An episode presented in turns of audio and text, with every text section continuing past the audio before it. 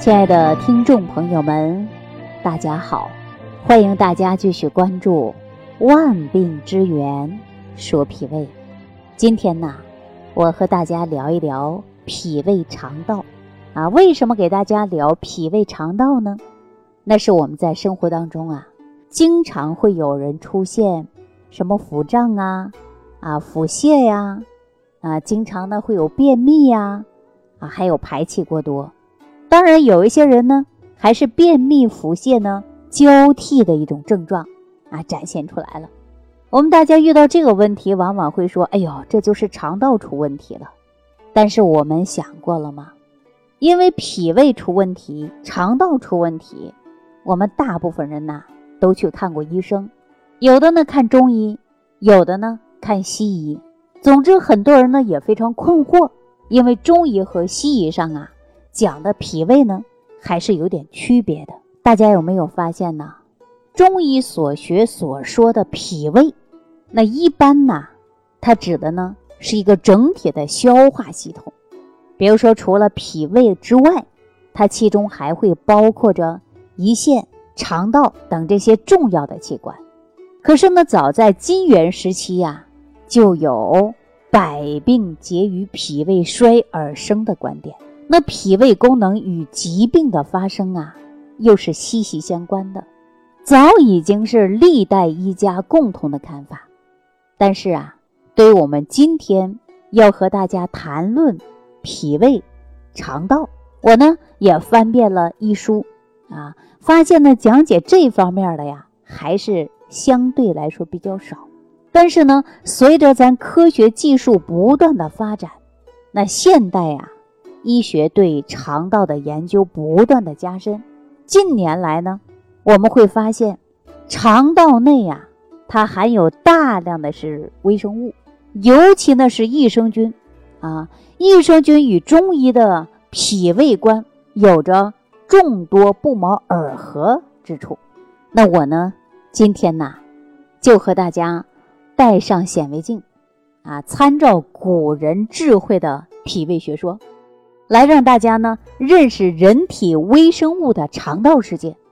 那说到肠道的微生物啊，我们避免不了的，就是要和大家呢说一说啊这个益生菌。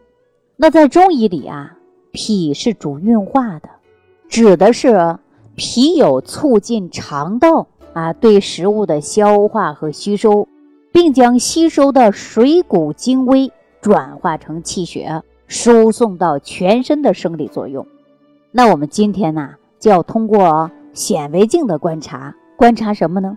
观察说脾主运化的作用，其实啊类似于肠道当中的微生物，益生菌也具有分解碳水化合物啊，促进营养物质的利用，并且呢还能促进维生素的合成。那微生物科学家研究表明啊。咱们人体肠道的正常微生物，比如说双歧杆菌啊、乳酸杆菌、凝结芽孢杆菌啊，还有呢链球菌等等，它都是参加于营养物质的消化和吸收，能合成多种人体生长发育的必需的维生素，同时呢还能促进铁、镁、锌等矿物质元素的吸收。那大家呢想一想啊，我们是通过显微镜下啊来观察肠道的，是不是就觉得我们古人是非常非常聪明的，非常有智慧的？几千年前啊就说了脾主运化，其中的运化和我们今天肠道的微生物啊益生菌的分解功能是不是一样的？大家说是不是？对，没错。那几千年前可没有现在的这种高科技啊。也没有什么这个显微镜吧，所以说中医还讲啊，脾主生清。如果说脾气啊出现了呢虚弱，清气不生，则神疲乏力、头晕目眩。那按照现在医学来解释啊，也就是说人的喜怒哀乐都是由血清素的主导，但是呢，血清素呢并不是在大脑当中产生的。而是在肠道当中产生的。那研究表明啊，这个肠道的微生物是肠道分泌血清素的重要来源。由此可见，啊，大家呢又将益生菌在人类的情绪控制方面的作用啊，与脾主升清呢，它呀共同联系起来。那人体肠道当中的微生物的数量是人体总细胞数量的十倍。要是没有肠道菌群的存在，我们的肠道呢就不能完成大脑下达的工作。所以呢，肠道呢称之为人体的第二大脑。肠道和大脑之间呢，它是有关联的。如果说大家对这个话题感兴趣的朋友啊，一会儿呢。你可以在百度上搜一下，搜什么关键词呢？你就搜“肠脑”这个词儿，您就会了解啊更多的信息啊，了解呢还是比较详细的，可能比我给你讲的还详细。那肠道呢，不仅解决了免疫力，而且呢还控制着人们百分之九十五的情绪。那咱从中医理论啊，从脾胃到如今呢说到的肠道益生菌的研究啊，说改变的是什么呢？啊，说中医的理论啊，到如今的肠道益生菌的研究，改变什么了呀？改变唯一的就是随着科技的发展而不断的清晰的视野，也就是说，对我们的益生菌呐、肠道的微生物啊了解呢，就是越来越透彻了啊，不像说中医的模糊概念，是不是啊？而始终不变的是什么呢？就是脾胃啊，既说的是肠道对咱们人体整体健康的深度参与。啊，从古至今都一直受着医学界的重视。那我们今天所说到的肠道啊，是咱们人体中啊营养物质的合成、吸收的一个场所。所以呢，因不良的生活习惯或其他刺激损伤肠道的功能，会进一步的影响其他脏腑的功能，使人体当中的内环境遭到了破坏，从而呢会发生各种各样的疾病。那从中医的角度，以及现代西医和营养学的角度，来给大家分析了肠道和脾胃，对吧？我们说养护脾胃重不重要？无论是中医还是西医啊，放到今天来讲，我们说调理脾胃真的是事关重要的。那说要想不生病，必须呢要遵从的就是健康祛病的法则。当然，我们现代人呐。可能更习惯用调理肠道的说法，也更习惯使用益生菌去达成这个目的。那早在金元时期啊，医家李东垣就提出“百病皆于脾胃衰而生”的观点。那对于我们后世的医生的学术以及临床啊，都有非常大的影响，可以指导治病和养生。那脾胃功能与疾病的发生呢？它是息息相关的，早已经是历代医家共同的看法了。那随着科学技术的不断发展，那现代的医学啊，借助如今的高科技技术，对人体的认识那是更加微观。那对于人体的探索呢，也在不断的提高。那近年来会发现肠道当中的微生物，我们说的就是益生菌。这个肠道的微生物啊，它与肥胖啊、糖尿病啊、啊这个肠胃炎症啊、肿瘤啊，以及众多疾病的发生，它都是息息相关的。就比如说，呃，咱们人体当中正常的生理情况，那人体正常的温度呢是在三十六度五到三十七度五啊，这样的温度呢，它能使内脏的器官啊保证是正常的工作状态。啊，机体呢各种调节机制呢都能发挥正常，但是呢，当我们摄入比人体温度低的食物，大家想一想会出现什么问题呢？就是你内环境出现了失衡的状态，那进一步影响了我们肠道的微生物。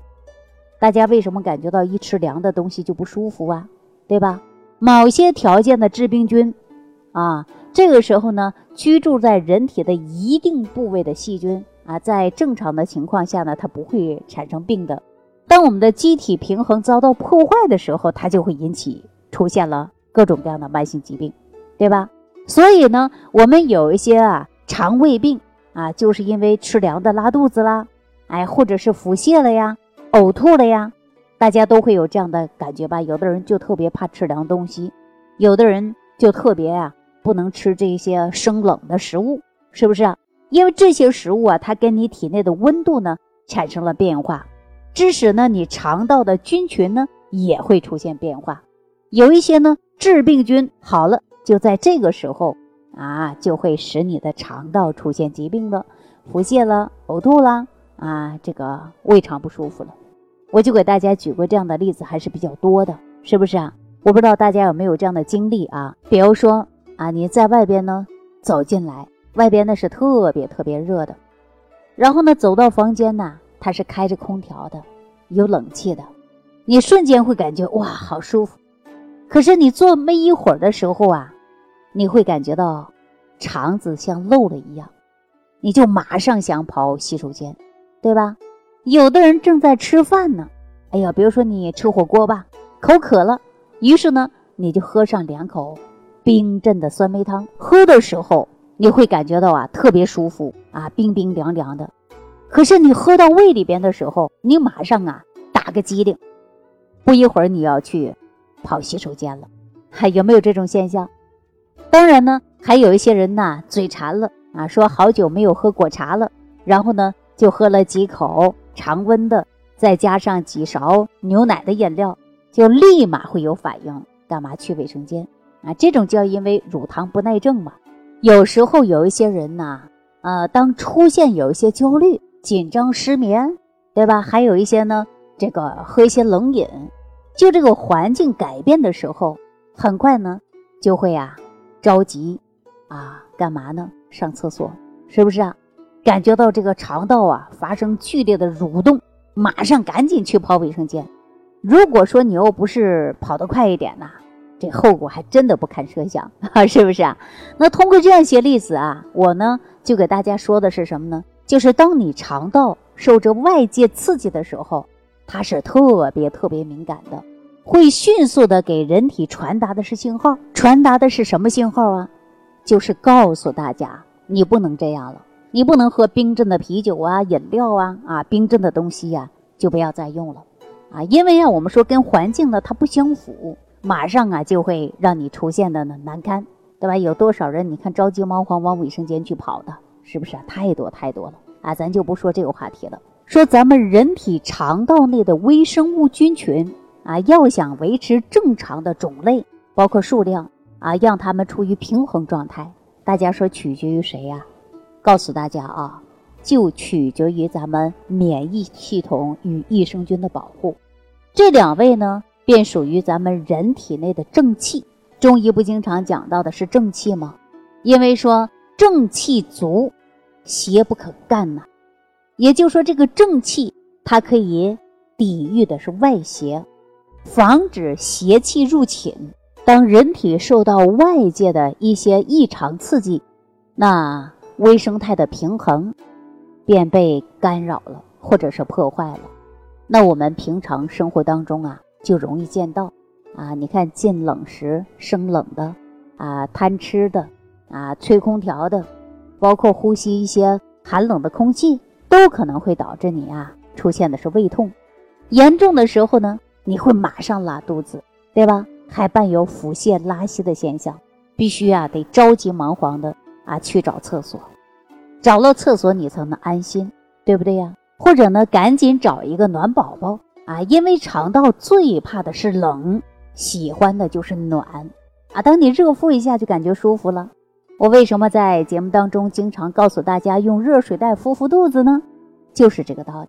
这就是中医的给大家讲到的寒邪克胃的范畴当中。那如果说呀，我们肠道内的微生物菌群比例失调，致使呢益生菌呢就失去了竞争的优势。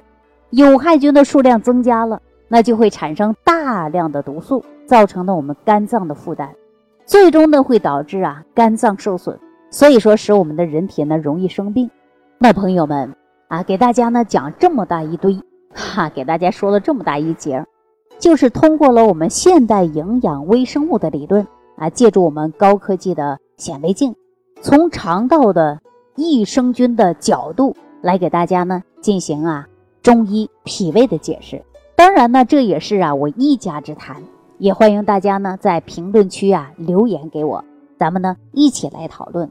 那既然说肠道啊，它会受着外界的刺激之后，致使肠道的微生物生态环境遭到了破坏，那平衡状态呢被打破了。那有一些肠道敏感的人呐，马上就会出现腹泻啊，着急的这种感觉只有自己才知道，是不是啊？所以说长期以往呢，甚至啊还可能会引发其他的病症。那我们应该怎么办呢？大家想过我们应该怎么办呢？在这儿我告诉大家，应该呀补充的就是有益菌啊，因为这个有益菌呐，它能够迅速的繁殖肠道内的。这个益生菌重建肠道的微生态平衡，这样就解决了根本的方法啊，也就解决了根本的问题。